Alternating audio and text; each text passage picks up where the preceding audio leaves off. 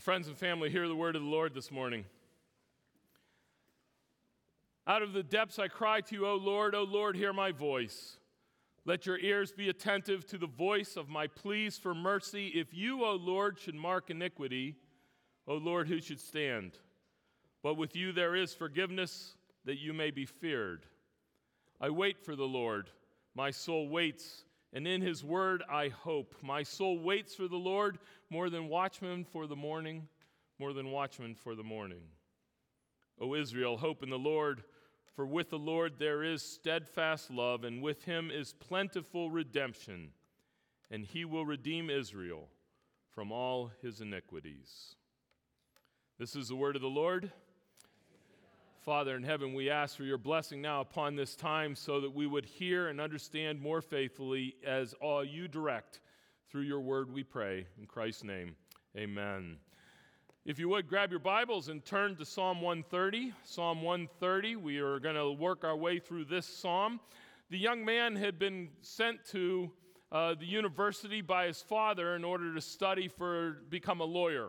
It wasn't really his idea, it was more the father's idea. The father had the intention, he was a rather overbearing man, and he had the goal that his father or that his son would not suffer or have the hardship that he had in life, but would have rather a smoother life, a, a, life of, of wealth and, and status, and therefore he wanted him to become a lawyer.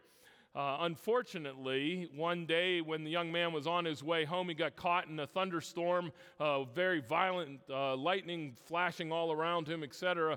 Threw him off so badly that he did what a lot of us do whenever we come into a situation where we're filled with fear and panic. He made a bargain with God. And the young man said, Lord, if you save me from this terrible experience that I'm undergoing right now, I promise I will go into the ministry and serve you. Well, the end of the thunderstorm, the guy was still alive, and much to his father's chagrin and to some extent his open hostility, the young man fulfilled his vow and left the university studying to be a lawyer and instead went into the ministry. Now, he hadn't really been, he'd been raised in a church going family, but it wasn't necessarily something that was deep into his soul. So, as he was studying for the ministry and then beginning to practice the ministry, he realized more and more how inadequate he was for the task. He realized as he studied more and as he learned more about his Lord how deeply sinful he was, how broken he was on the inside, and how that had such a negative effect on his desires and interest in doing ministry and fulfilling the call that God had given to him. He was overcome by his own brokenness, by his own sinfulness, and so consequently he developed a habit that he would spend hours every day in confession. He would spend hours repenting of his sin. And then he would spend hours repenting of the fact that he wasn't sincere enough when he was repenting of his sin. And then he spent hours feeling guilty and repenting of the guilt that he felt because he wasn't sincere enough when he was repenting of his sin. And so you have this horrid uh, uh, cycle, this depression that he would fall into, the despair that this young man would fall into because he was well aware of the brokenness of his sin. This pattern would have continued, and you could easily imagine it continuing on and ultimately swallowing this man's life if it were not eventually that he was directed to turn his eyes away from himself and to his Lord. He finally turned his eyes away from looking within, where he saw all was brokenness and sin and depravity and that which was ungodly, his failure, failure to live the kind of life that he knew God was calling him to. When he finally turned away and looked to the cross, he finally found relief from the depression in which he experienced there. Not because, incidentally, he looked at the cross and found a God who didn't really care if he lived his life, or encouraged him to live his life however he wanted to live, or that he was not, just not that important. The sin that the guy was struggling with wasn't that big of a deal, and don't have to stress it that much.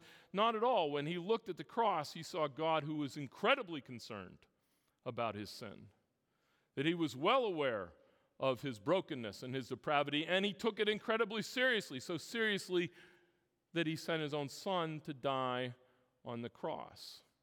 it was the forgiveness that he found at the cross that freed him from the overwhelming guilt and burden of sin.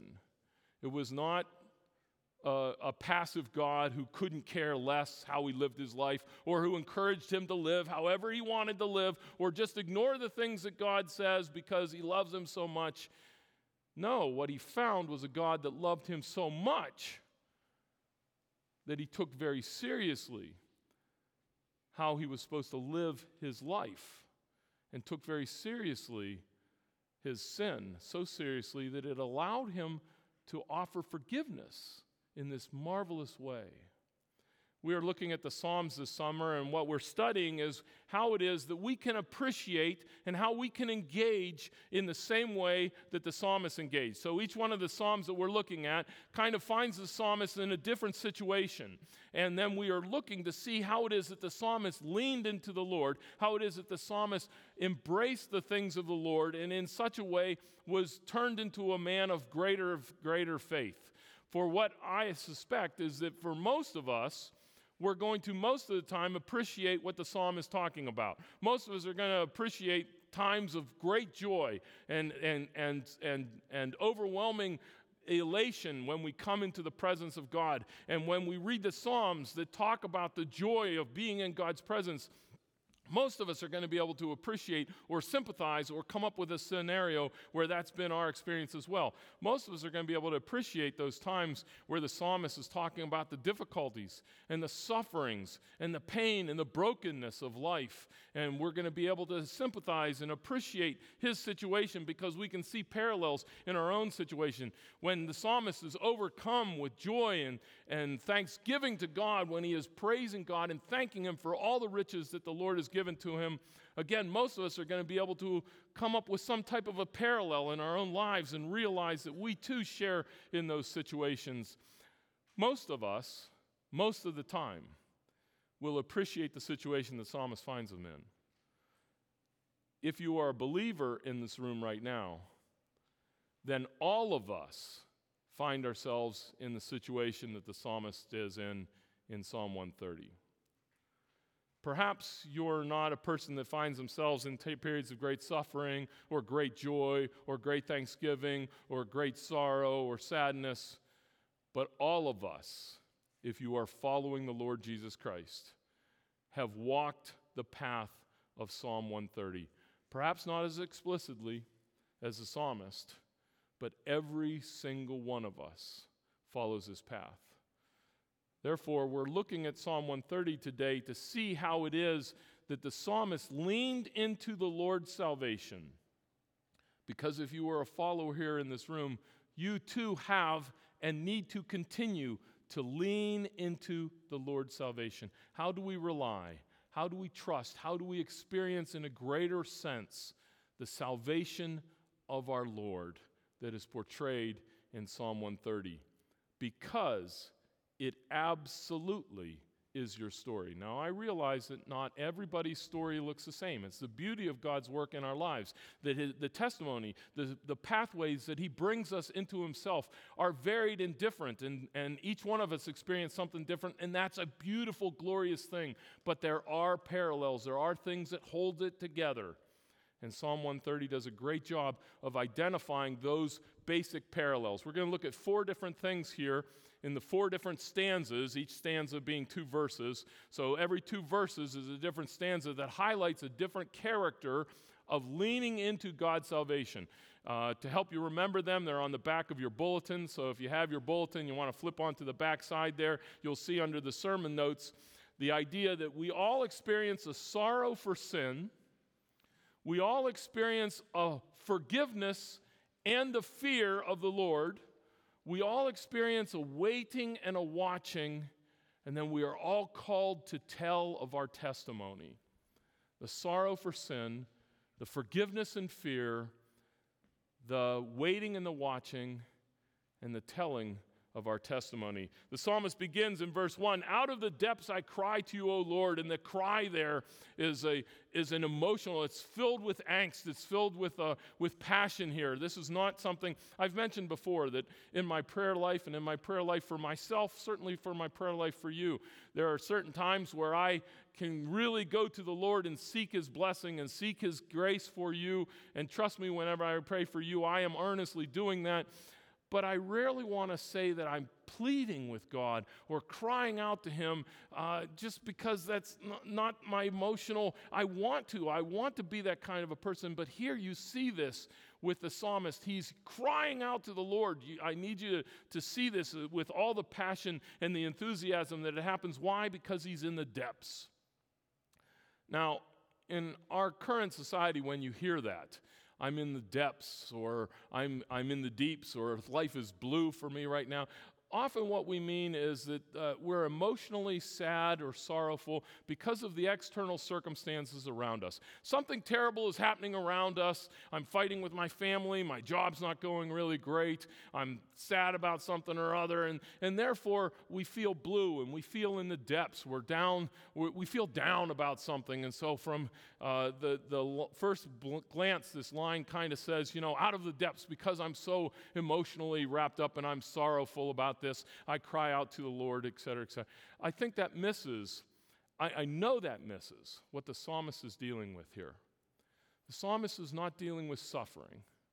The psalmist is not dealing with outside situations that are burdening him. He is dealing with the sorrow of his own sin. You can see this most clearly in verse 2. Let your ears be attentive to the voice of my pleas for mercy. He's yearning, he's crying out to the Lord. He's in the depths because of the great sorrow of sin, of his own sin, of his own brokenness. He has looked within and he realizes that he is not the man of God that God has called him to be. That he's not following the pathway that he needs to be, that his heart is not pure and yearning only for the Lord, that he does not passionately yearn for the Lord. Remember how we looked at verse uh, of Psalm 1 earlier the way of righteousness here, the psalmist looks at himself and realizes that he falls far short, and that shortness doesn't make him callous. It doesn't mean, well, I just have to ignore these things, or, well, everybody kind of struggles with this, so I don't have to really worry about it. Or he's not looking for other people to buck him up. Oh, it's not that bad. Everybody kind of struggles with. Don't overstress this about yourself. You're, you're putting too much weight upon this. No, the psalmist does exactly what the scriptures call every Christian to do. He hates his sin. He hates it. And he feels this great sorrow for sin. Now, what the psalmist does, though, in this spot, which we need to be encouraging one another to do, we cannot, uh, the, the culture around us and the culture in this building seeks to minimize sin.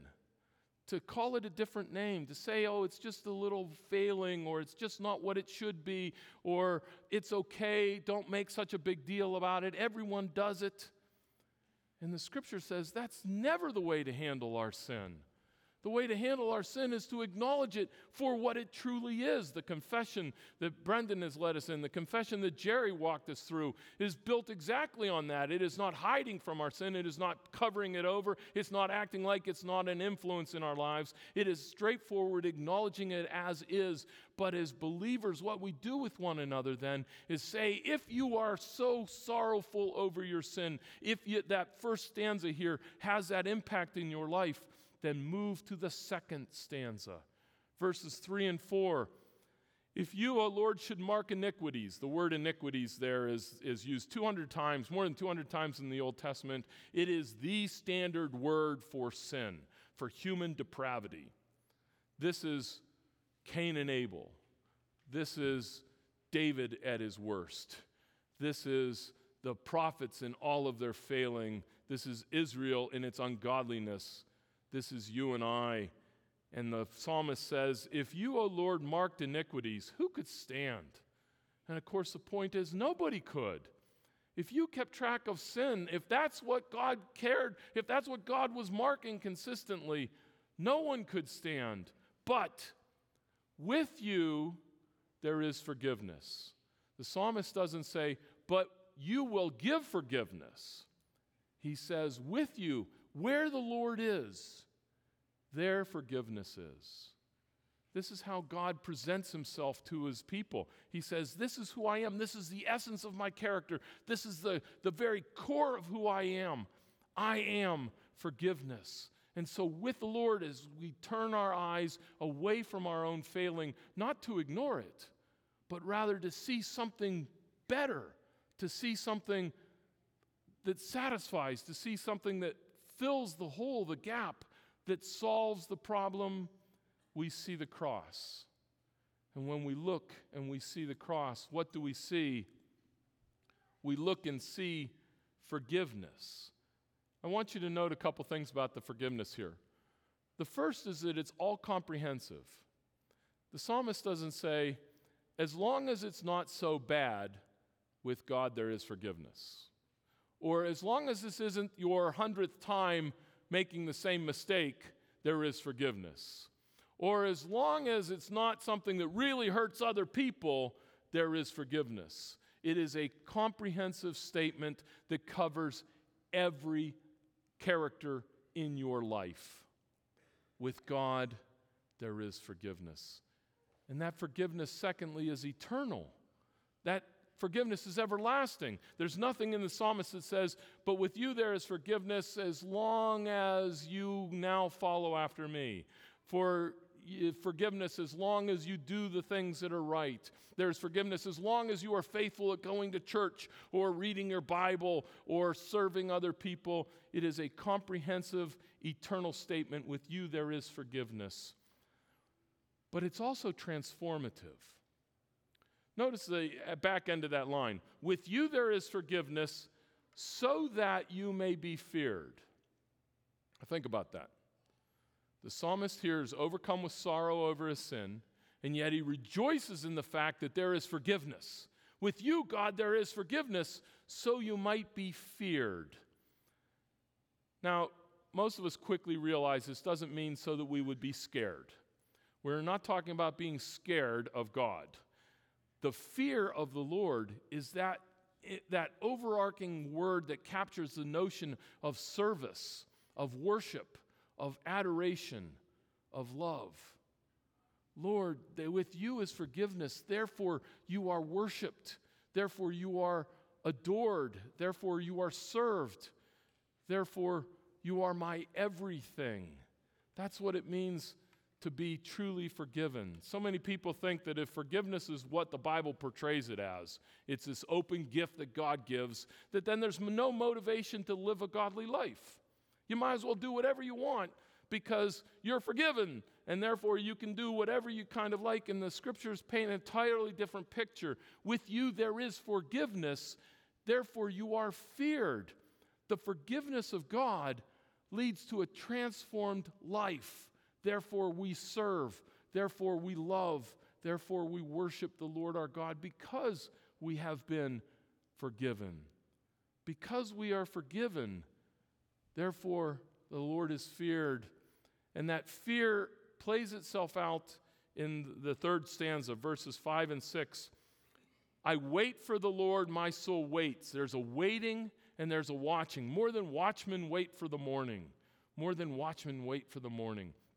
I like the repetition actually in the verse itself. It kind of captures that eagerness, that anticipation. Waiting and watching for the Lord. Now, what's he waiting and watching for? Not for forgiveness, he's already received that. What he's waiting and watching for is the fruit of forgiveness intimacy with the Lord. And that intimacy comes not by our striving, not by our working hard, not by our doing everything we can to do it right, but rather a waiting for the Lord, a watching for the Lord, not a passive, well, we'll just let the Lord do it, but an anticipation. The, the watchman walking the, the, the gates or walking the, the wall of the town waiting desperately for the sunlight to come that would s- announce the security of the people. His job is to make sure that the town is protected from night raids and night things, and he's eagerly anticipating the coming of dawn so that then the people, the town would be safe. Here, the one who experiences the forgiveness of the Lord is eagerly awaiting, eagerly leaning into the Lord, eagerly trusting the Lord. And finally, the last verses, 7 and 8, shift. In verses 1 through 6, the author has been talking to God. Oh Lord, hear my cry. Oh Lord, you do this. Oh Lord, you do that. Now suddenly he shifts and speaks not to the Lord, but to everybody else. Because of my sorrow for sin, because of the freedom that has been found in God's forgiveness and in the fear in which I respond, because of the trust and the reliance that comes about by waiting on the Lord, now suddenly I can turn to everybody else and tell them the same story that has saved me. Oh, Israel, hope in the Lord, for with the Lord there is steadfast love with the Lord there is plentiful redemption. With the Lord, this is, this is the testimony of the saved person. The saved person cannot but share with other people what God has done. He's saying, Here is the cup, the cup that is being poured into, overflowing, so that it is drenching the table with God's blessings. So it is drenching the floor with God's blessing. That's what it means that there is plentiful there is an abundant, there is an overabundance of blessings from the Lord because of his redemption. That is what is awaits for you. Therefore, go and grab it.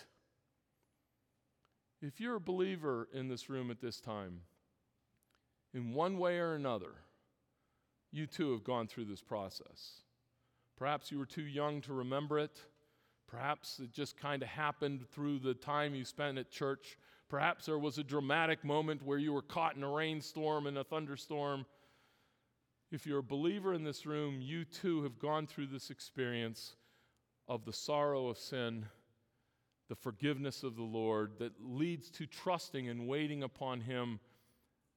I urge you to follow the full pattern of the song and become one of those people that proclaim the testimony of the Lord. Speak of God's bountiful blessings in your life if you're not a follower.